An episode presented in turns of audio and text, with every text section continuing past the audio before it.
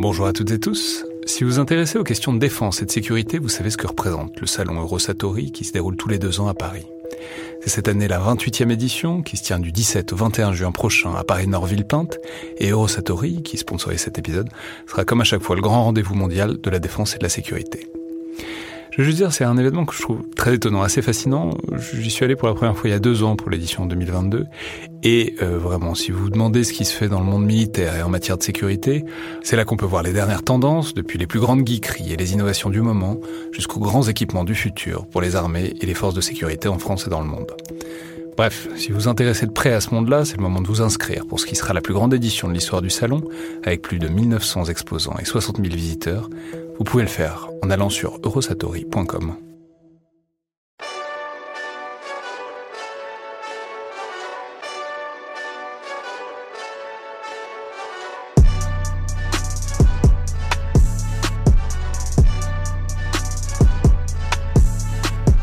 Bonjour à tous, alors je vais juste vous dire 2 mots avant le podcast d'aujourd'hui. D'abord, comme régulièrement, on commence par une présentation du numéro du mois de notre partenaire DSI, le magazine Défense et Sécurité Internationale, qui est aujourd'hui le hors-série numéro 71, consacré à la Russie, et qui est vraiment excellent et passionnant, je vous le recommande vivement. C'est comme le précédent sur la Chine, c'est vraiment un bilan très complet des capacités militaires russes, et c'est comme si c'était un sujet secondaire ou peu important en ce moment. Simplement, pour dire qu'on avait enregistré avant le confinement et avant que le numéro ne sorte, donc, et la parution a logiquement pris un peu de retard, puisque c'est évidemment très difficile en ce moment pour un magazine papier. Du coup, exceptionnellement, vous pouvez l'acheter en ligne sur le site de DSI qui s'appelle Areion24.news. Vous trouvez ça très rapidement et très facilement si vous tapez sur Google DSI Magazine. Et pour ceux qui le voudraient absolument en papier, ce que je comprends très bien si vous avez déjà toute la collection, je crois que bientôt, ils mettront en ligne un outil pour situer les points de vente physiques près de chez vous. Deuxième chose, juste avant le podcast, l'épisode lui-même est consacré à Djibouti avec Sonia Le Gouriellec, et comme vous allez pouvoir l'entendre, il est évidemment enregistré par téléphone, ce qui fait qu'à 1 ou 2 moments, on l'entend moins bien. Alors j'ai réécouté, on comprend quand même tout à fait, mais évidemment c'est moins agréable et j'en suis désolé. D'une manière générale, ça va évidemment être comme ça pour les semaines qui viennent, tant qu'on ne peut pas reprendre les enregistrements physiques, puisque le podcast avec Adam Baczko était le dernier que j'ai pu enregistrer juste avant le confinement, c'était la veille même du confinement total. Donc je vais faire au mieux, mais ce sera peut-être variable. C'est assez mystérieux pour tout vous dire, les qualités de connexion par téléphone, parfois c'est excellent et parfois c'est vraiment pas bon, sans qu'on puisse forcément l'expliquer très rationnellement, ni par le réseau, ni par le modèle du téléphone. Dans tous les cas, on va faire au mieux, pour assurer quand même la continuité podcastique, comme le dit André Loez dans son excellent podcast Paroles d'histoire, qui est d'ailleurs aussi passé à 2 ou 3 par semaine, également sur des films et séries historiques, et que je vous recommande tout à fait. Mais donc, l'essentiel, c'est qu'au-delà des bunkers, on sorte des épisodes réguliers et entiers, les épisodes du mardi du Collimateur, ce qu'on fera tant que ce sera possible. Merci donc à tous et je vous laisse au podcast d'aujourd'hui avec Joseph Henrotin, puis Sonia Le Gouriellec.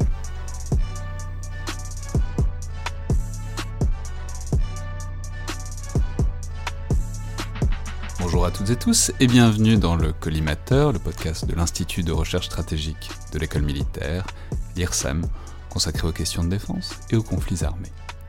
Je suis Alexandre Jubelin et avant le podcast d'aujourd'hui, j'ai le plaisir de recevoir Joseph Henrotin pour venir nous parler du numéro de ce mois-ci de DSI, qui est donc un hors-série, donc le hors-série numéro 71, consacré cette fois à la Russie. Alors la dernière fois, il n'y a pas si longtemps, c'était la Chine, désormais c'est la Russie.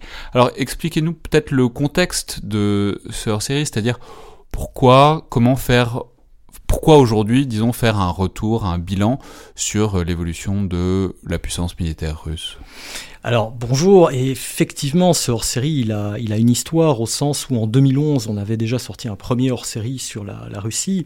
Alors, en 2011, on est après la guerre de Géorgie, on est après le lancement des réformes dites Serdyukov, donc de réformes en profondeur de l'armée russe, et on s'est dit, 9 ans plus tard, à peu près 10 ans plus tard. Où en sommes-nous? C'est-à-dire, est-ce que ces réformes ont donné leurs fruits en termes de modernisation organique, en termes de modernisation capacitaire, de modernisation des matériels? Comment est-ce que tout ça s'agence finalement avec l'activité russe stratégique? Il y a eu la Crimée, il y a eu la mer d'Azov, il y a eu... le Donbass, il y a eu la Syrie, etc. Comment est-ce que tout ça s'agence? Est-ce que la Russie, finalement, qui ambitionnait en 2011 de redevenir une puissance militaire de premier plan, finalement, l'est-elle redevenue? D'accord. Alors du coup, vous passez en revue toutes les différentes armes. Alors je vois... notamment l'état de il y a un article sur l'état de la marine russe, mais surtout il y a un article qui retient mon œil par celui que les auditeurs du podcast connaissent bien, par Michel Goya, qui fait une sorte de retour sur les expériences récentes des forces terrestres russes. Alors qu'est-ce qu'il en conclut? C'est-à-dire, quel est le contexte exactement de ces forces terrestres russes, de cette armée de terre, et de ce qu'elle fait ou de ce qu'elle ne fait pas depuis quelque temps? Alors, en fait, le contexte, c'est que l'armée de terre russe, d'une part, a connu un processus de modernisation en profondeur, c'est-à-dire qu'il y a une réforme qui a transformé nombre de divisions en fait en brigades, donc il y a une réarticulation des forces. Dans le même temps... Ça change quoi? Ça change en fait que vous obtenez, en tout cas, c'était l'objectif de la réforme, et Michel montre bien qu'ils sont revenus un petit peu en arrière par rapport à cela. L'objectif, c'était d'être plus déployable, plus facilement, en travaillant à l'échelle de la brigade d'une manière beaucoup plus souple, beaucoup plus fluide qu'il ne le faisait à l'égard de la division auparavant. Et ce qui est d'ailleurs très intéressant, et ce que montre Michel, c'est que dans un certain nombre de cas, ils reviennent à la division, parce qu'ils se rendent compte qu'une brigade, c'est quand même parfois un peu léger. Ce qui est un petit peu le même type de raisonnement qu'on a eu ici en France aussi. On est revenu, nous aussi, à la division, et pas uniquement pour des logiques d'ordre administratif. Mais à côté de ces réformes-là, à côté de la modernisation des forces, il y a aussi leur implication sur le terrain. Donc, d'une part l'Ukraine, d'autre part le Levant. Et ce qu'il montre bien, c'est qu'en fait, derrière la réforme, il y a aussi un processus de réacquisition d'expérience et d'acquisition, tout court, d'expérience, avec de gros volumes de forces qui ont été engagés par rotation successive, si vous voulez. Donc, ils se sont mis au contact des opérations militaires, qui ont acquis une expérience concrète et pas uniquement en exercice. Et à côté de cela, évidemment, toute la suite d'exercices, des snap drills, des snap exercices, des exercices surprises, si vous voulez, pour tester la mobilisation des forces. Bref, c'est tout un processus que nous montre Michel, qui est un processus en fait de remise en état de marche, si vous voulez, de forces qui revenaient de loin. En Tchétchénie, l'affaire était complexe. On se souvient qu'en 2008, pendant la guerre de Géorgie, les communications étaient si mal embouché qu'à un moment donné, un général russe a dû prendre le téléphone d'un journaliste pour pouvoir communiquer directement avec Moscou, ce qui est quand même très... c'est du bricolage de génie, mais ça reste du bricolage. Et donc finalement, après autant de temps, est-ce que l'armée russe a oui ou non réacquis de l'expérience? Et la réponse de Michel, clairement, est oui. Oui, avec l'idée que du coup, c'est une acquisition d'expérience dans perspective de futurs déploiements. Donc l'idée qu'on serait face à une montée en puissance progressive de l'armée de terre. Et est-ce qu'on trouve des choses équivalentes en ce qui concerne soit les forces marines ou sous-marines? Oui, en l'occurrence, Benjamin Gravis revient sur la question à la fois de l'aérien et du sous-marin, pour montrer que si les processus de modernisation ont été notamment ralentis par les régimes de sanctions qui ont été imposés à la Russie après l'annexion de la Crimée, que malgré tout, il y a un certain nombre de programmes et de projets qui ont été effectivement mis en place. Et puis surtout, derrière les projets et les matériels, là aussi, il y a de la réacquisition d'expérience. Et c'est notamment le cas au niveau sous-marin, où on a vu depuis plusieurs années une multiplication du nombre de jours à la mer. Donc, il ne s'agit pas uniquement de garder les bateaux à quai. Il faut les faire sortir. On ne peut pas entraîner les gens à la mer s'ils n'y vont pas. Et en l'occurrence, montre bien qu'il y a là aussi une sorte de cohérence entre, d'une part, la montée en puissance, alors qui est lente, qui est plus difficile que prévu, qui rencontre tout un tas d'obstacles techniques, etc., mais tout ça est finalement assez normal.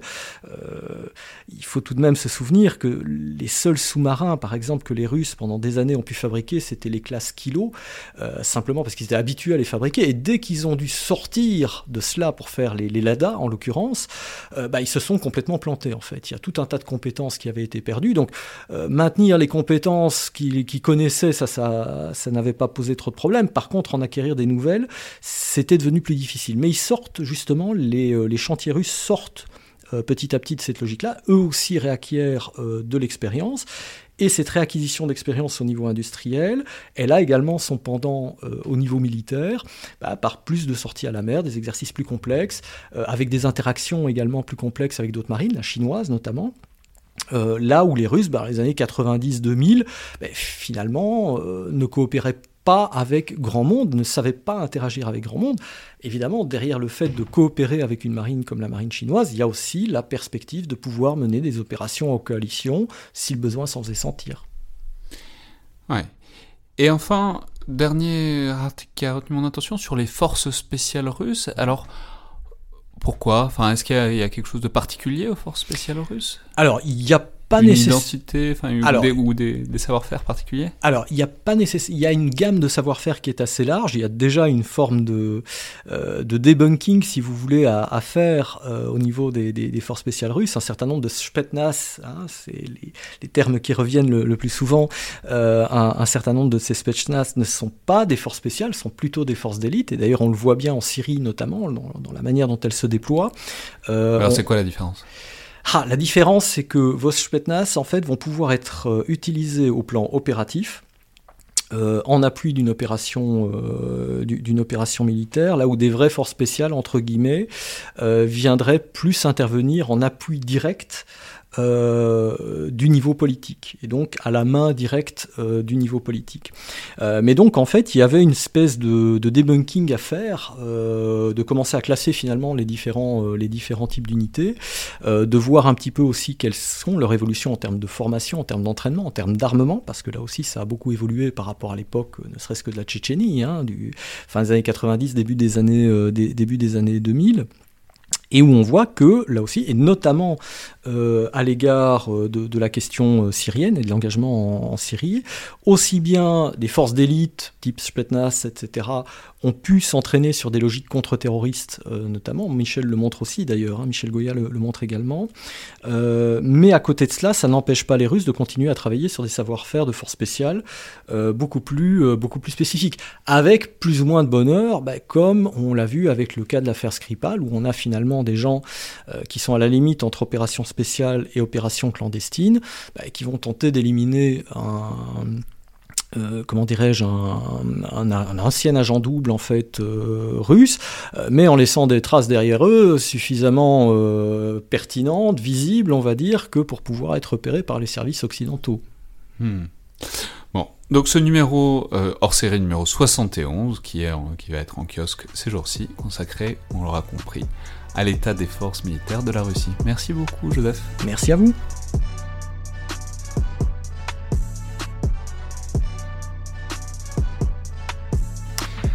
Bonjour à toutes et tous et bienvenue dans Le Collimateur, le podcast de l'Institut de recherche stratégique de l'école militaire, l'IRSEM, consacré aux questions de défense et aux conflits armés. Je suis Alexandre Jubelin et aujourd'hui j'ai le plaisir de recevoir, même si c'est évidemment par téléphone, Sonia Le Gouriellec, maîtresse de conférences en sciences politiques à l'Université catholique de Lille, spécialiste notamment de la Corne de l'Afrique. Je signale que vous êtes aussi, par ailleurs, secrétaire général de l'AEGES, dont on parle assez souvent. On a reçu récemment 2 récipiendaires de ces prix de recherche avec Samuel Faure et Adam Baczko. Donc l'AEGES, qui est l'association pour les études sur la guerre et la stratégie, et auteur donc pour l'émission d'aujourd'hui d'un ouvrage récemment paru aux Presses universitaires du Septentrion, intitulé Djibouti, la diplomatie de géant d'un petit État.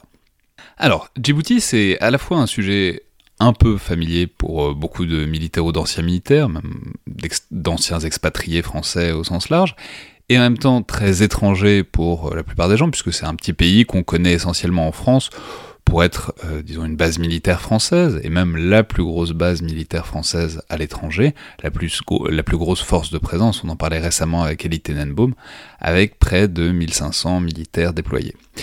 Mais en même temps, d'une part, la France n'est pas seule à Djibouti, on y reviendra, mais aussi, ce qui est très intéressant et que votre ouvrage permet très bien de faire, c'est justement de décentrer un peu le regard et de ne pas voir Djibouti seulement avec des yeux occidentaux, mais au contraire d'entrer, disons, dans le détail des logiques locales et du jeu que joue Djibouti, et jeu diplomatique qui joue plutôt très bien sous certains aspects, comme on le verra.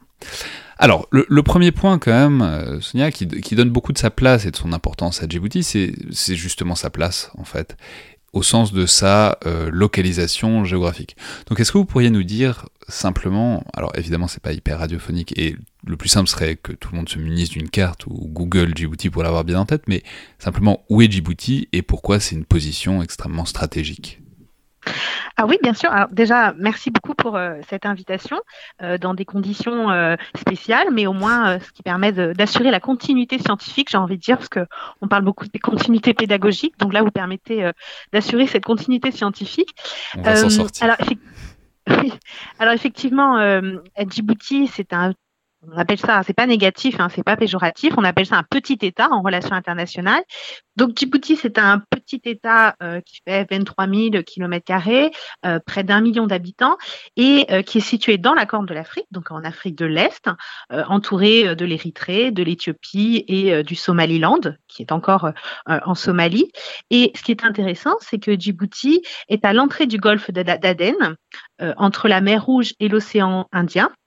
Et c'est à la fois pour la région une pièce maîtresse dans le commerce régional, c'est une porte d'entrée pour toute la région. Et ce qui est intéressant, c'est que dans le système international, contrôler Djibouti, contrôler l'espace autour de Djibouti, c'est contrôler aussi ce qu'on appelle une autoroute maritime du système international.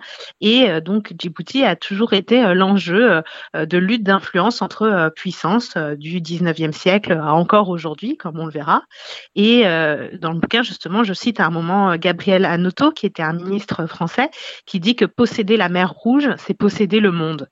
Et c'est un petit peu ces jeux d'influence qu'on voit aujourd'hui se mettre en œuvre ou encore dans la région. Et c'est pour ça que Djibouti est une pièce maîtresse. Oui, on va le dire aussi, on va peut-être introduire le nom tout de suite, c'est situé sur ce qu'on appelle le Bab-el-Mandeb, c'est-à-dire, en fait, c'est ce goulet d'étranglement vraiment qui permet de contrôler à une certaine échelle le passage entre la mer Rouge et la mer d'Arabie et au-delà l'océan Indien.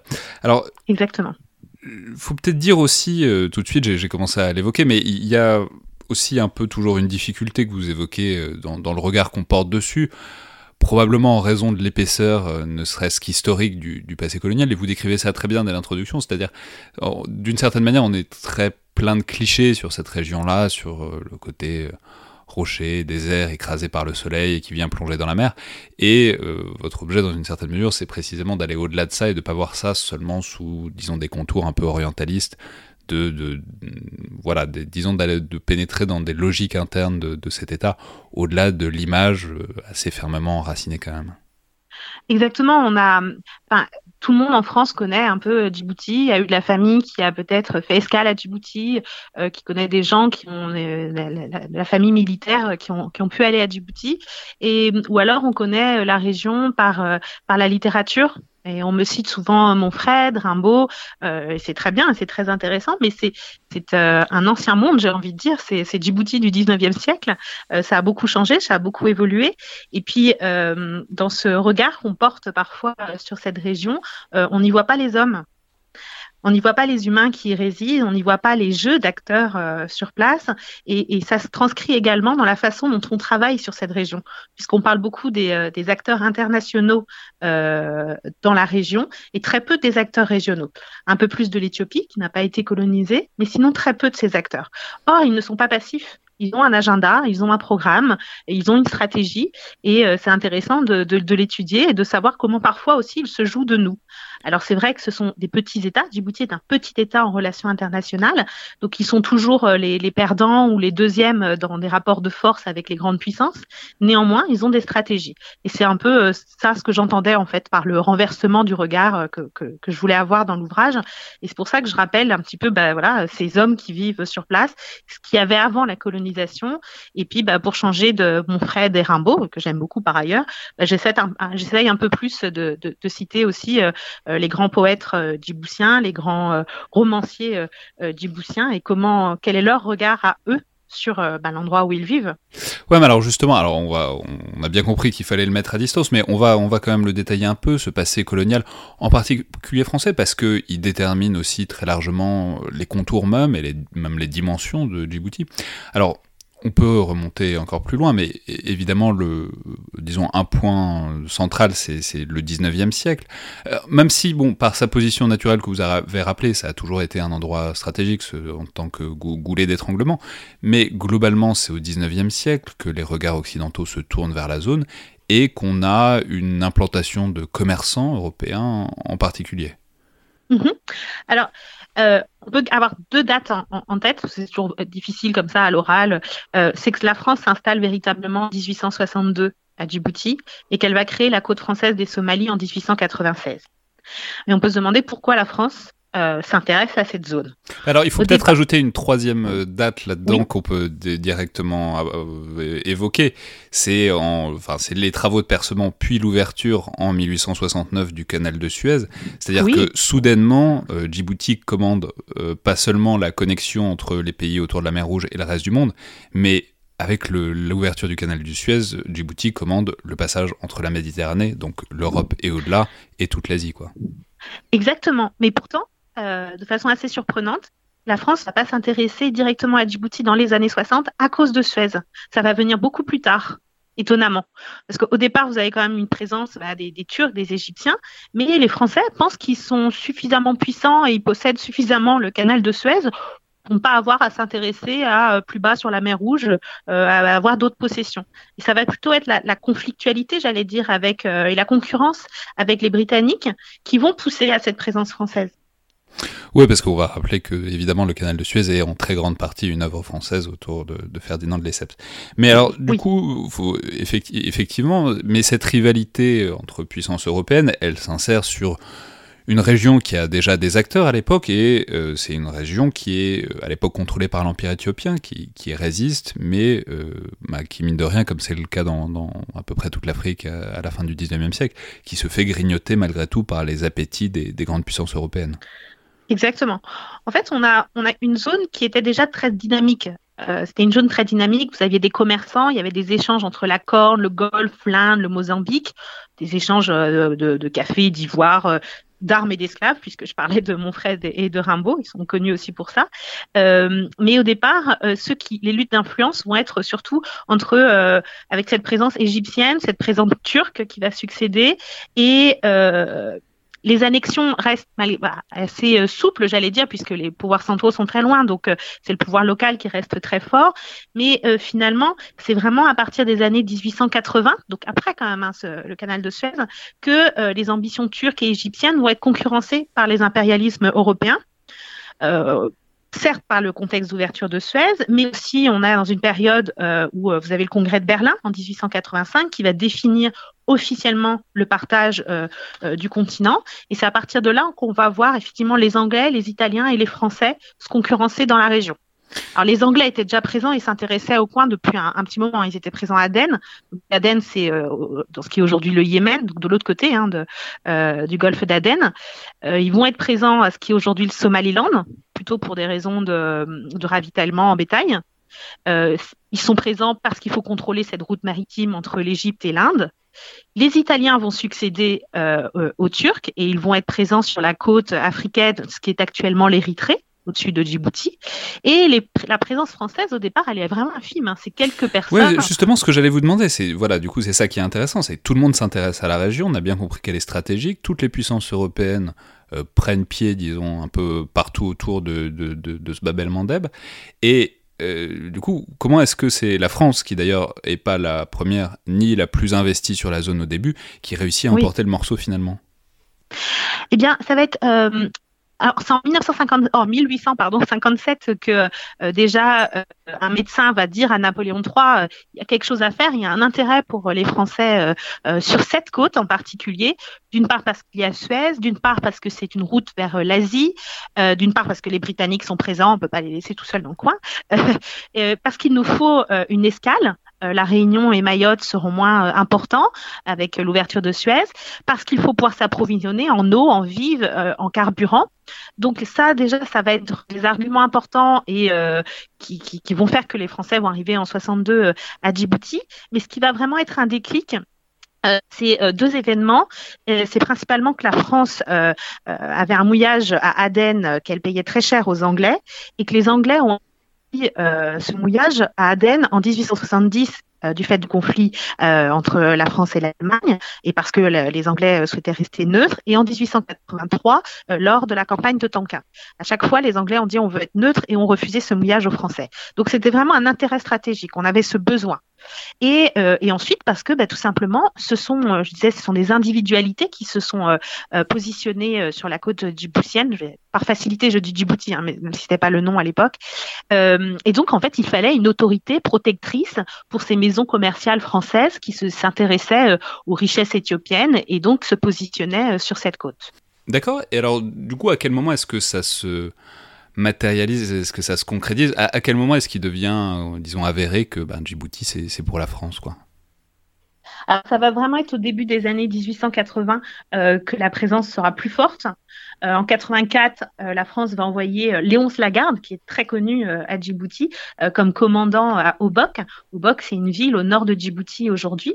Et on va se rendre compte que l'avitaillement à Obock coûte très cher. Donc petit à petit, on va se déplacer dans Djibouti. On va passer des accords avec des locaux à Tadjoura et dans ce qui va être la future capitale, Djibouti, en 88 et en 96. En 1896, sera créée la colonie française des Somalis, la CFS, officiellement. Donc c'est pas au départ, c'était une enclave maritime, c'était une autorité de protection pour les maisons commerciales présentes sur place. Mais petit à petit, Djibouti va devenir une porte d'entrée vers toute la Corne de l'Afrique. Oui, alors ça, il faut le dire maintenant, c'est que évidemment, c'est ça qui va faire beaucoup de la prospérité de Djibouti. Ça va être, disons, l'implantation militaire, ça va être aussi... Ils ont le côté porte d'entrée pour toutes les marchandises de l'Est de l'Afrique. Mais justement, est-ce que vous voulez peut-être nous dire un mot de ce qui fait vivre cette colonie pendant 50, 60, 70 ans même, puisque c'est seulement, on va revenir dessus, mais c'est seulement dans les années 70 que Djibouti sera décolonisé. Ce qui va faire vivre la côte, à la fois avant la colonisation et après la colonisation, ça va vraiment être les échanges de marchandises. La côte africaine, cette côte africaine, elle débouchait maritime des grandes routes caravanières qui viennent justement exporter les grandes richesses, on disait à l'époque les richesses éthiopiennes. Vous voyez, ça peut paraître surprenant avec l'image que certains peuvent avoir aujourd'hui de l'Éthiopie, mais c'était vraiment l'objectif. Et donc cette installation française à Djibouti va permettre effectivement de développer le port de Djibouti qui sera... à la fois le cœur du développement du pays et à la fois son lien, son cordon ombilical avec l'Éthiopie, puisqu'on va développer dans la foulée un chemin de fer entre l'Éthiopie et Djibouti. Et donc, ça va lier historiquement les deux pays. Et ce sera la fonction, pendant très longtemps, la fonction principale de Djibouti. Et ce qui est assez drôle, c'est qu'aujourd'hui, le projet chinois sur lequel on reviendra sûrement, reprend finalement ce projet et cette fonction de Djibouti. Ouais, alors l'étape d'après qui est immédiatement intéressante, c'est évidemment toute la phase de décolonisation. Alors d'abord parce que Djibouti a accédé à l'indépendance assez tard, ce sera intéressant de se demander pourquoi, mais aussi parce que c'est au moment justement des décolonisations dans la région, notamment de la région de la Somalie actuelle, c'est déjà le moment où on voit apparaître une problématique qui est la grande problématique régionale pour Djibouti, qui est la rivalité entre deux de ses grands voisins que sont la Somalie et l'Éthiopie. Oui, tout à fait. à la fois une rivalité entre ces deux voisins qui va se cristalliser sur le problème de l'indépendance de Djibouti et aussi que c'est l'indépendance de Djibouti et la problématique de l'indépendance de Djibouti va être un catalyseur des oppositions entre l'Éthiopie et la Somalie. Pour l'expliquer très clairement, alors Djibouti est indépendant en 1977. Vos auditeurs comprendront que c'est assez tard, alors que les indépendances en Afrique sont surtout dans les années 60. Mais les discussions, les débats sur la décolonisation de Djibouti vont débuter en 1958. Pendant 20 ans, on a des débats et des discussions sur l'indépendance de Djibouti. Alors, c'est à la fois long pour des raisons internes, qui, je pense, vont pas directement intéresser les auditeurs, mais aussi pour des raisons externes qui sont liées à ces velléités expansionnistes de l'Éthiopie et de la Somalie. Et en gros, ce qu'il faut comprendre, c'est que pour les Éthiopiens, au départ, ils sont plutôt dans une situation de statu quo. Si ce sont les Français qui sont présents, au moins, il n'y aura pas de menace pan-somalie ou pan-arabique sur l'Éthiopie. Et ils vont vite évoluer en disant « Ok, si les Français partent, il faut que Djibouti nous revienne ». Et pour dire ça, ils vont s'appuyer sur un accord... Parce que simplement, si les gens n'ont pas une carte sous les yeux, en fait, il y a un truc très simple, c'est en fait l'Éthiopie n'a pas accès à la mer. C'est un grand truc. L'Éthiopie est isolée de la mer par l'Érythrée, la Somalie et Djibouti. Donc s'il y avait un Djibouti qui tombait, disons, dans l'escarcelle somalienne, c'était vraiment une clôture littéralement autour de l'Éthiopie, quoi. Exactement. En fait, peut-être les gens savent qu'il existe un État qui s'appelle l'Érythrée. Pendant très longtemps, l'Érythrée, qui est le nord de l'Éthiopie, a appartenu à l'Éthiopie. C'était l'Éthiopie et c'était une zone qui a été colonisée par les Italiens. Et à la fin du 19e siècle, encore une fois. Et les Italiens ont essayé d'aller plus loin, de s'étendre dans le reste de la Corne de l'Afrique, et ils ont été arrêtés par les Éthiopiens lors de la bataille d'Adoua. Alors pour les étudiants, c'est une bataille qui est très connue, parce que c'est la première fois que des troupes africaines arrêtent des troupes européennes. Et c'est quelque chose qui est encore fêté tous les ans en Éthiopie. Et donc, on est resté dans une position de statu quo où les Italiens ont colonisé l'Érythrée. Les Français étaient à Djibouti, mais avec des accords très forts entre les différents gouvernements français et l'empereur éthiopien. Et pour l'instant, ça fonctionnait à peu près. Quand il a été question du départ des Français, l'Érythrée, donc là on est dans les années, début des années 60, l'Érythrée est retombée sous l'escarcelle de l'Éthiopie. Parce qu'à l'issue de la Seconde Guerre mondiale, qu'est-ce qu'on fait des possessions allemandes et italiennes dans le monde ? Et cette question de l'Érythrée s'est posée. Est-ce que ça va être une protection britannique ? Est-ce que l'ONU doit faire une tutelle ? On s'est posé beaucoup de questions. Et pendant un temps, l'Érythrée a été avec un statut spécial au sein de l'Empire éthiopien. Et en 1962, ce statut spécial est tombé. L'empereur a en quelque sorte envahi le reste de l'Érythrée. Il n'avait plus de drapeau, de parlement. Et les Érythréens sont rentrés dans une lutte de libération, une guérilla qui a duré près de 30 ans. Et donc, on est dans cette période-là où on est en même temps dans des discussions sur l'indépendance de Djibouti. Et pour les Éthiopiens, il est hors de question de perdre cette influence qu'ils avaient sur cette région, sur cette zone. Donc, l'empereur éthiopien était très proche de Gaulle. Il y a beaucoup d'articles de presse qui montrent qu'il y a de très bonnes relations entre eux. Et donc, les Éthiopiens étaient au début pour une présence française, puis ça a évolué. Ils ont dit, non, si les Français partent, ça nous revient. Parce qu'on a signé un accord à la fin du 19e siècle qui rappelle qu'il y a des droits d'héritage historique de l'Éthiopie sur un lac qui se situe, le lac Assal, qui est à Djibouti, et qu'il y a une priorité de cession par la France de ce territoire à l'Éthiopie.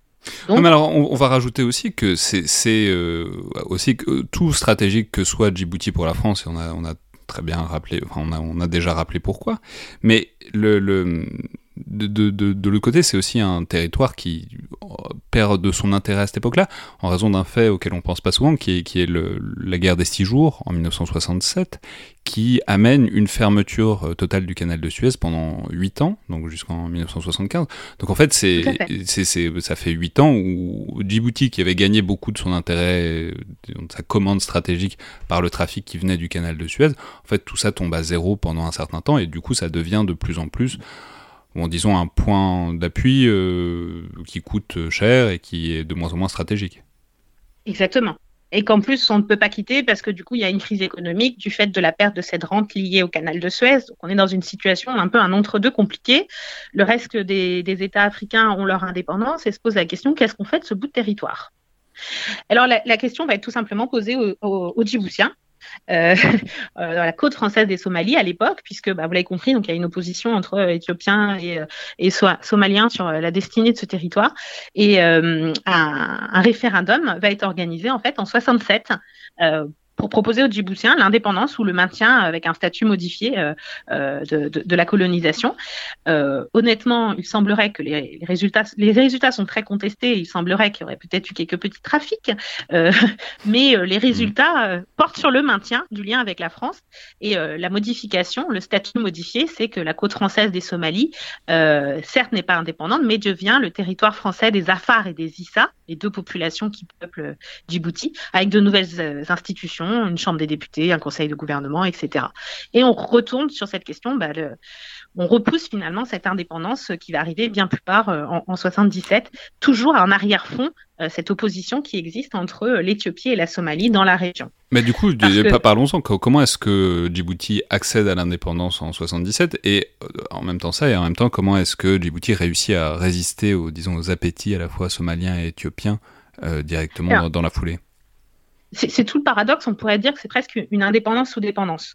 Vous avez d'un côté l'acteur éthiopien qui estime que avec le départ de la France, le territoire Djibouti lui revient, et donc c'est un accès à la mer supplémentaire. Et de l'autre côté, les Somaliens qui sont dans une politique très nationaliste de création de ce qu'on appelle la Grande Somalie, donc réunir dans un même État tous les peuples somalis de la région. Et ça, c'est à la fois une menace pour le Djiboutien, qui est, enfin une menace, ça dépend du point de vue, mais c'est à la fois, ça vise le territoire djiboutien où vous avez une partie de la population somalie, mais ça vise aussi à la partie du territoire éthiopien. Et ça plaît pas beaucoup aux Éthiopiens. Donc, vous avez des escarmouches entre les deux pays qui vont exploser en 77 dans un conflit qui est très connu, qui s'appelle la guerre de l'Ogaden, entre l'Éthiopie et la Somalie, justement pour la possession de ce territoire qui s'appelle l'Ogaden, à l'est de l'Éthiopie. Et c'est très connu des étudiants en relations internationales et histoire des relations internationales. Donc on va dire que c'est un territoire donc à l'est de l'Éthiopie, à l'ouest de la Somalie, mais donc c'est au sud de Djibouti, quoi, ce territoire contesté autour duquel il va y avoir cette guerre. Exactement. Et c'est très connu puisque vous avez un renversement d'alliance en pleine guerre froide, puisque l'URSS soutenait la Somalie, les Américains soutenaient l'Éthiopie, et bien vous avez un renversement, les Soviétiques vont soutenir l'Éthiopie et inversement pour les États-Unis. Et donc, l'indépendance de Djibouti, elle doit se faire dans ce contexte de conflictualité régionale et de menaces d'annexion par les deux voisins. Et c'est à ce moment-là que le référendum a lieu et que la France déploie sa plus grande opération aéronavale depuis la fin de la Seconde Guerre mondiale. À l'époque, nous avions 2 porte-avions qui se sont projetés au large de Djibouti pour surveiller que le référendum se passe bien et que les deux grands voisins n'aient pas de volonté de s'approprier le territoire. Et puis, je disais une indépendance dans la dépendance, puisqu'au final, les Français ne sont pas vraiment partis. Et vous avez eu toujours ce parapluie sécuritaire français et une base française sur place que les Éthiopiens d'ailleurs demandaient au début. Ouais, donc qui va garantir, on comprend que c'est disons avec cette protection, c'est ce que on en parlait avec Élie Tenenbaum, c'est la fonction de protection, c'est le fait que disons la présence militaire française limite les appétits autour. Alors on va avancer, mais il faut quand même dire que évidemment les années 90 sont une époque extrêmement troublée dans la région. Il y a la guerre civile en Somalie. Sur tout le continent même. Oui, mais bon. C'est la fin de la rente stratégique, vous avez des crises économiques un peu partout sur le continent, et c'est vraiment une décennie chaotique sur le continent africain, et dans la Corne de l'Afrique aussi, où vous avez des nouveaux États et vous avez des changements de régime. Oui, donc il y a la guerre civile en Somalie, il y a la guerre entre l'Éthiopie et l'Érythrée entre 1997 et 2000. Donc voilà, la question c'est comment est-ce que Djibouti se sort de tout ça, parce qu'on l'a déjà dit, mais on va quand même le rappeler, en regardant une carte, c'est quand même quand même très très frappant, quoi. C'est vraiment totalement le petit poucet de la région et de la zone, qui est minuscule par rapport à ces deux et même trois grands voisins, puisque l'Érythrée est aussi nettement plus grand. Tout à fait. Alors, au début des années 90, l'Érythrée en plus va être en conflit à peu près avec tous ses voisins au moment où ils accèdent à l'indépendance.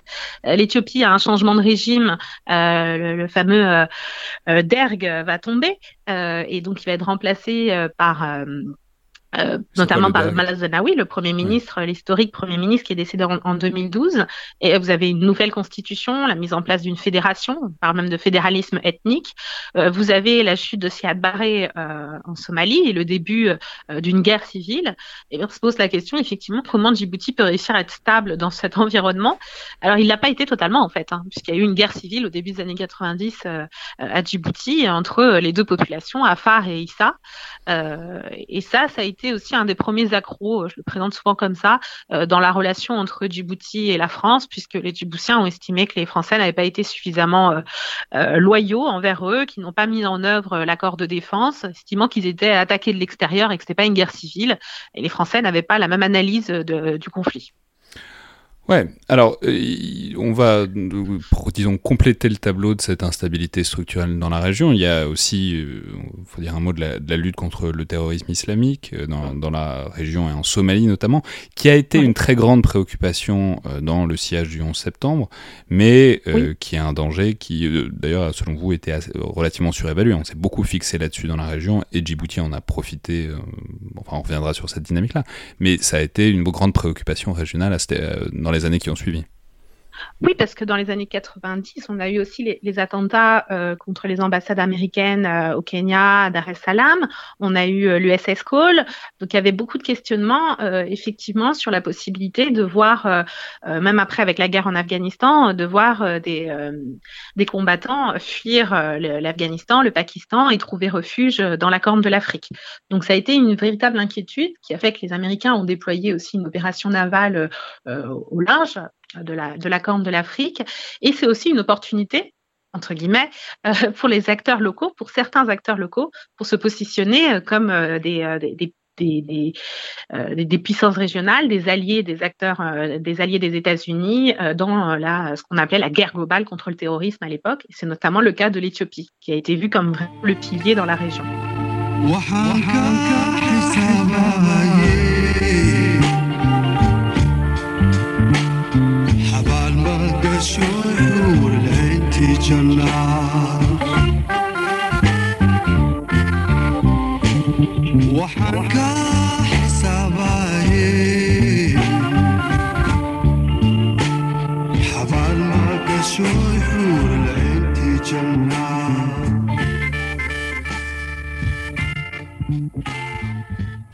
Si on entre maintenant un peu rapidement dans le détail de l'État djiboutien lui-même, faut peut-être dire un mot juste du fait que si c'est une démocratie, disons, de façade, ça n'en reste pas moins un pays où à peu près tout le pouvoir est entre les mains du président, qui est donc Ismaïl Omar Guelleh, qui capte par ailleurs largement avec sa famille et son réseau, disons, les ressources de l'État. Donc pour le dire clairement, il y a des institutions sur le papier.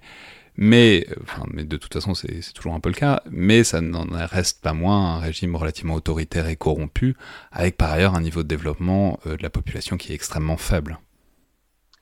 Alors oui, la plupart des centres d'analyse sur la démocratie dans le monde classent Djibouti dans les États autoritaires. Le régime djiboutien lui-même, je pense que c'est pas forcément voulu, mais lui-même dans son plan de développement qui s'appelle Djibouti 2035 explique qu'ils ne sont pas encore un état de droit et qu'il y a beaucoup de chemin à faire, que c'est en construction, etc., etc. Donc on ne peut pas classer Djibouti dans les états démocratiques et il est évident que tout ce que je présente comme une activité diplomatique parfois originale, comme une façon intelligente d'avoir su tirer profit des évolutions du système international, piraterie, terrorisme, on y reviendra, c'est aussi une façon pour le régime d'assurer sa survie, de sécuriser ses soutiens politiques, économiques, militaires des différentes grandes puissances qui sont sur place. C'est une forme de chantage international. tout ça, c'est évident. Et il reste une pièce centrale, le port est une pièce centrale, les activités du port dans le commerce régional, dans l'activité et la réémergence de l'Éthiopie. Et donc, il est difficile, effectivement, de pouvoir critiquer la gouvernance du pays, même si, effectivement, c'est un État très centralisé. Très concentré autour de la figure du président. Oui, mais alors là où c'est justement très intéressant et où ça fait la connexion avec le cœur de notre sujet, c'est que cette dimension autoritaire, elle est retournée sous l'angle de la stabilité et elle est vendue comme une ressource aux puissances qui installent des bases, notamment militaires là. Effectivement, si on fait le bilan dans la région, quand il s'agit, si on veut implanter une base militaire et navale dans la région, bon, l'Éthiopie n'a pas accès à la mer, la Somalie est un État failli et en lambeaux. Et l'Érythrée est une dictature atroce depuis le début des années 2000 et depuis la guerre avec l'Éthiopie. Donc effectivement, sous ce point de vue-là, tout autoritaire qui soit, il y a effectivement une stabilité qui peut être alléchante pour des puissances internationales qui cherchent à avoir une base militaire là et qui cherchent donc de la stabilité plus que peut-être de la démocratie ou un niveau de développement élevé. Et le régime l'a bien compris. Alors, l'Érythrée, il avait été question au départ que les États-Unis hésitaient entre l'Érythrée et Djibouti pour positionner leur base au début des années 2000. Vu l'évolution du régime érythréen, ça paraissait guère possible. Donc, ils se sont installés à Djibouti, où déjà, il y avait une présence française, il y avait une sécurité assurée. Mais c'est vrai que Djibouti joue beaucoup, c'est ce qu'ils vendent également. Ce côté havre de paix, ce côté qu'ils expliquent qu'ils sont un carrefour entre trois continents, qu'ils sont l'œil au sein du cyclone. Il y a des conflits partout autour dans la région et ils vendent de cette stabilité. Ça, c'est évident et c'est ce qui a pu attirer aussi les différentes bases, puisque vous avez 5 bases aujourd'hui dans le pays. Ouais, bah alors donc on va le dire. De ce point de vue-là, on entre clairement dans une nouvelle phase depuis 2002. Ce que je veux dire, c'est que depuis l'indépendance en 1977, vous l'avez dit, mais bon an mal an, et même s'il y a effectivement des tensions dans les années 90, Djibouti est très clairement sous l'influence très directe de la France. Oui, presque un protecteur informel. Mais donc la nouvelle phase... La cessé de diminuer, elle reste très importante. Oui. Voilà, mais du coup, le nouveau chapitre, c'est à partir de 2002... et donc de l'implantation d'une base militaire américaine. Donc d'abord, on va revenir ensuite sur l'autre côté, mais dites-nous peut-être pourquoi les États-Unis veulent s'implanter là, à ce moment-là, et c'est évidemment, quand on voit la chronologie, c'est évidemment difficile de le séparer des tendances interventionnistes de l'époque des États-Unis dans la région, et notamment en Irak. Oui, alors là, on arrive déjà dès la guerre d'Irak, dès la guerre en Irak au début des années 90 et la deuxième guerre, les Américains ont pu voir que les Djiboutiens étaient plutôt de leur côté et en 2003 déjà le département d'État disait que Djibouti était un fervent partisan de la guerre contre le terrorisme. Donc ils savaient qu'ils avaient à cet endroit-là une zone sécurisée qui permettait d'être en arrière-plan aussi du golfe arabo-persique. C'était le seul endroit, le seul port en eau profonde de la région, donc c'était un point d'appui important pour les unités de guerre qui étaient déployés un peu partout dans le monde, au Moyen-Orient et en Asie. Oui, c'est ça, parce qu'on va le dire aussi, c'est aussi un moyen, être là, c'est aussi un moyen de pas être, d'avoir un point d'appui par rapport au golfe Persique, et parce que le golfe Persique, mine de rien, on est toujours sous l'œil de l'Iran qui contrôle très largement ces eaux-là. Avoir un point d'appui à Djibouti, ça permet d'être de l'autre côté de la péninsule arabique, mais donc un peu plus loin et un peu plus en sécurité par rapport à ça. Ça permet d'avoir un regard sur tout le nord, donc à la fois l'Arabie Saoudite, aujourd'hui ce qui se passe au Yémen, et encore aujourd'hui ce qui se passe dans le golfe d'Ormuz, en Iran, et ça permettait d'avoir un regard aussi sur ce qui se passait en Afghanistan, au Pakistan, et les gens qui pouvaient fuir ces régions. Ça, clairement, c'était une arrière-base, c'était un porte-avions naturel que d'autres pays ont après privilégié de toute façon. Ouais, et alors, donc, base américaine qui s'implante. Alors, elle s'implante quand exactement ? 2002, non, mais oui. D'accord. Mais surtout, c'est aussi, peu après, disons une position, un rôle qui prend beaucoup d'importance, avec le développement à la fois des risques sécuritaires dans la région, et puis surtout de la piraterie dans le golfe d'Aden et en mer Rouge, qui monte en flèche à partir de 2005, ce qui fait que tout le monde s'investit beaucoup là-dessus, parce que dès qu'on commence à toucher aux lignes de communication de la mondialisation, ça fait réagir très fortement. Et naturellement, Djibouti a un rôle de base naturelle pour cette lutte-là contre la piraterie, du fait de sa situation géographique. Oui, alors ça c'est le titre du livre, La diplomatie de géant d'un petit État. C'était pas tant une hagiographie pour le régime djiboutien que pour justement expliquer que c'était intéressant de voir comment un petit État a pu ainsi profiter de toutes les évolutions du système. Le terrorisme, ils ont su se proposer aux États-Unis d'être une base dans leur lutte. La piraterie, il y avait aussi le Kenya, et le Kenya s'est positionné sur de nombreuses choses dans le cadre de la lutte contre la piraterie, mais finalement, toutes les bases ont été à Djibouti. Après, il y a eu le Yémen et les routes de la soie. Dans le cadre de la piraterie, c'est intéressant ce qu'ils ont réussi à attirer quand même les Japonais, qui, selon leur constitution, ne peuvent pas déployer des troupes en dehors de leur territoire. Néanmoins, comme une grande partie des navires, ou en tout cas des produits qui sont sur les navires qui passent dans le golfe d'Aden sont souvent japonais, c'était une menace économique très importante pour le Japon, qui avait au départ mis ce qu'ils ont appelé une installation militaire. C'est que très récemment, qu'ils ont vraiment mis le mot « base ». Et avec l'installation de la base chinoise, ils l'ont même agrandi. Donc, vous avez eu une base japonaise à Djibouti, vous avez une base italienne et vous avez une présence, effectivement, des forces de l'opération européenne Atalante de lutte contre la piraterie avec, sur place, vous croisez encore aujourd'hui des Espagnols, des Allemands. Et donc, tout ce petit monde se retrouve non pas dans 20 000 km², mais dans la capitale, Djibouti. Parfois avec des oppositions aussi entre eux. Mais c'est la piraterie qui a été vraiment l'appel d'air, j'allais dire, et une fenêtre d'opportunité très forte pour Djibouti pour se positionner comme le phare de la mer Rouge qu'il rêve de devenir. Oui, mais alors du coup, entrons un peu plus dans le détail de ça. C'est justement, la question, c'est ce jeu-là en précis que joue Djibouti par rapport à ses grandes puissances. Alors, d'abord, dans le choix de celle-ci, enfin de ces puissances... Alors, il y a toute la coopération internationale, plus de 60 pays, etc. Mais pour ce qui concerne les bases, vous l'avez déjà dit, il y a 5 bases principales, enfin surtout 3 et puis 2 autres. Mais donc, c'est la France, les États-Unis, la Chine, et puis le Japon et l'Italie. Donc, clairement, si on voit le choix de celle-ci, clairement, ce sont plutôt des puissances, disons, alignées sur les États-Unis occidentales.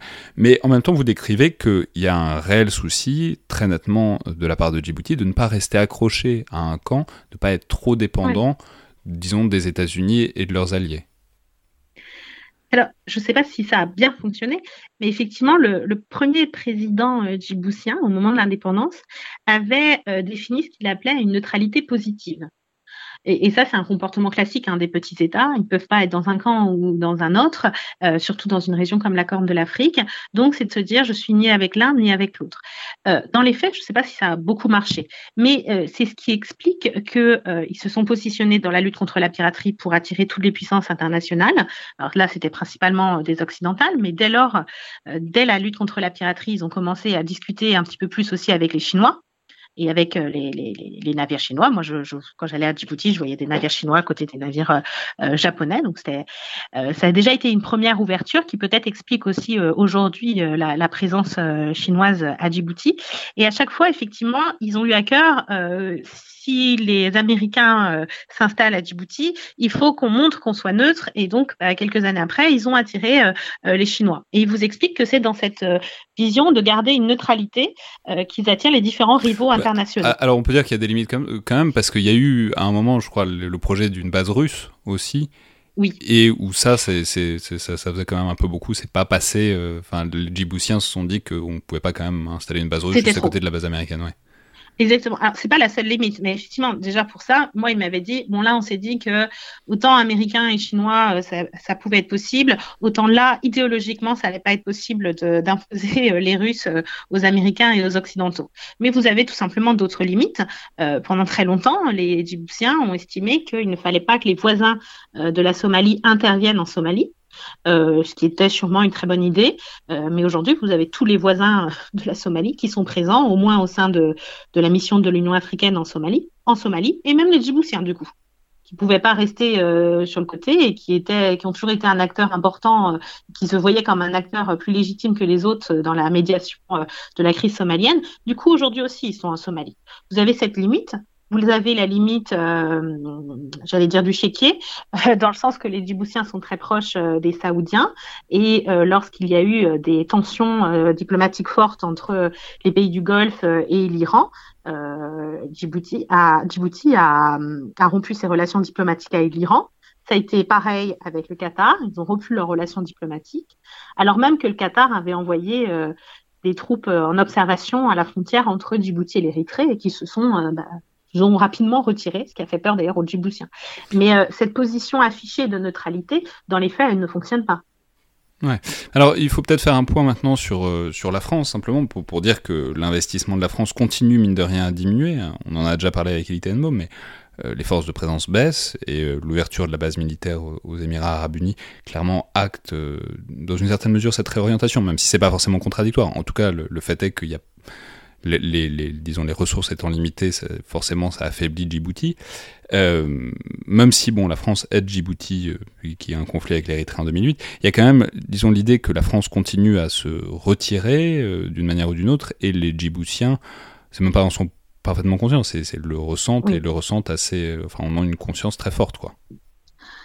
Oui, alors, c'est assez paradoxal parce que je lisais récemment un article où Emmanuel Macron, le président, disait « Mais alors si je dis quelque chose sur l'Afrique, on me le reproche, et si je fais rien, on me le reproche. » Et c'est un petit peu la même chose avec la France à Djibouti. Si elle est trop présente, on lui reproche de mettre son nez dans des choses qui ne la regardent pas et ne la concernent pas. Et si elle est moins présente, on lui reproche de se désintéresser de Djibouti et d'abandonner Djibouti. Donc, j'aimerais pas être ambassadeur là-bas parce que c'est toujours très compliqué.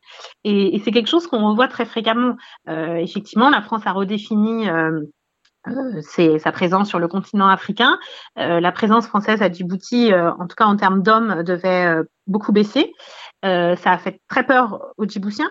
Pour une raison importante, c'est qu'on était aussi en pleine renégociation de l'accord de défense et une diminution trop forte de la présence française faisait que presque automatiquement, la France n'aurait pas été capable de respecter cet accord de défense s'il y avait eu un problème. Donc, on peut comprendre l'inquiétude de défendre Djibouti s'il y avait eu une attaque, quoi. Oui. Donc, on peut comprendre un peu l'inquiétude des Djiboutiens qui sont questionnés en disant « Attendez, si vous mettez vraiment ça en œuvre, du coup, l'accord de défense, c'est plus possible. » Après, ça a posé aussi beaucoup de questions économiques, tout simplement parce que lorsque les États-Unis sont arrivés à Djibouti, les Djiboutiens pensaient que ça allait être une nouvelle ressource économique pour le pays. Mais il s'avère que Djibouti, c'est une zone de guerre pour les Américains, ils ne sortent pas de leur base. Donc, ils sont très peu insérés dans le tissu social djiboutien. Ce qui n'est pas le cas de la France. Ouais. Ce qui n'est pas le cas de la France, qui avait des familles, qui étaient très présentes, qui louaient des appartements tout simplement dans Djibouti, qui vont au restaurant, etc., etc. Et avec la baisse des effectifs français, c'est des choses toutes bêtes, mais on a tout simplement débaillé des appartements, rendu le bail de certains appartements, parfois à des hauts dignitaires djiboutiens qui ne l'ont pas forcément très bien pris. On a rendu également l'hôpital Bouffard.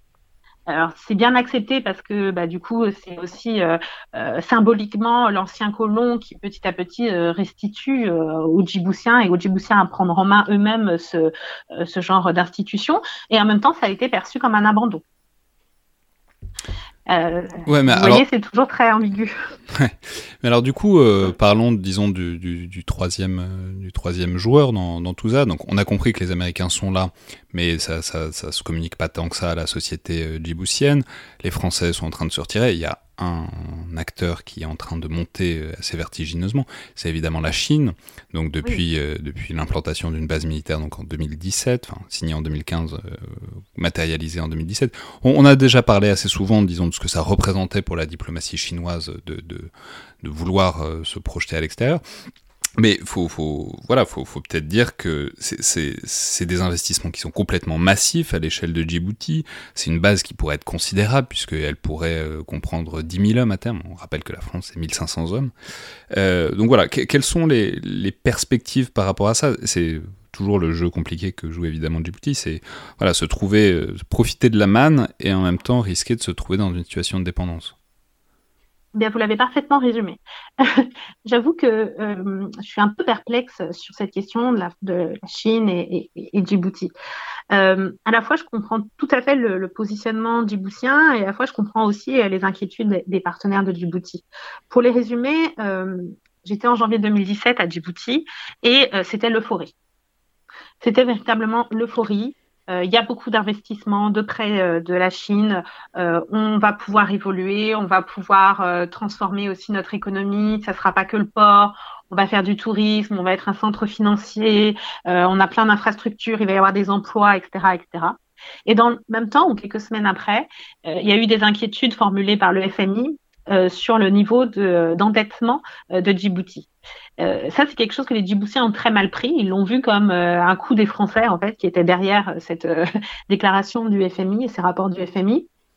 Et ils ont eu une réaction qui peut se comprendre de dire « Vous avez été présent pendant 40 ans, notre pays n'a pas bougé. Il y a des quartiers toujours aussi pauvres, l'économie n'a pas changé, on est toujours sur notre port, on a voulu réformer notre port, on vous a demandé en premier, vous n'avez pas réagi. Donc, en fait, on a l'opportunité d'avoir un autre acteur qui nous propose autre chose, ben on y va. » Et un ministre djiboutien qui avait parfaitement résumé ça, qui m'avait dit « Mais Sonia, nous sommes un petit État, comme tu le dis, on n'a pas beaucoup de choix et on doit prendre des risques. Et on prend ce risque. » Et ils avaient tout à fait conscience en disant peut-être que demain, on devra revendre des parts du train. Les Chinois ont reconstruit un nouveau train et chemin de fer entre l'Éthiopie et Djibouti. Des parts du port. Oui, c'est peut-être une perte de souveraineté à venir. Mais voilà, au jour le jour, on prend ce risque. Alors, tout à l'heure, vous avez dit que le régime était autoritaire et très corrompu. Effectivement, selon les chiffres internationaux, la corruption à Djibouti est assez forte, voire même aurait beaucoup augmenté. Donc, on peut penser aussi que c'est une stratégie court-termiste du régime de différents acteurs au sein du régime qui veulent gagner de l'argent. Du coup, vous voyez, je comprends les différents discours et il y a aussi des inquiétudes. Les Chinois ont investi plus que l'équivalent du PIB djiboutien à Djibouti. Et en même temps, quand vous vous baladez, ça change. Il y a des infrastructures, il y a des choses qui changent. Mais c'est vrai qu'il y a toujours une population très pauvre, que finalement, il n'y a pas plus d'emplois, il y a toujours du chômage. Donc, est-ce que ça va changer structurellement l'économie ? Je ne sais pas. Bon, écoutez, on a le temps de voir évoluer ça, puisque de toute façon, la France va rester là un certain temps et Djibouti va pas perdre sa position. Djibouti va pas bouger de cet endroit-là de verrou sur le Bab-el-Mandeb. Merci beaucoup, Sonia Le Gouriellec. Merci beaucoup. Je rappelle donc le livre qui vient de sortir, même si ça va peut-être être un peu compliqué de l'acheter dans l'immédiat, peut-être sur Internet. On peut l'avoir en PDF en ligne. Bon, très bien alors. Donc Djibouti, la diplomatie géante d'un petit État aux presses universitaires du Septentrion.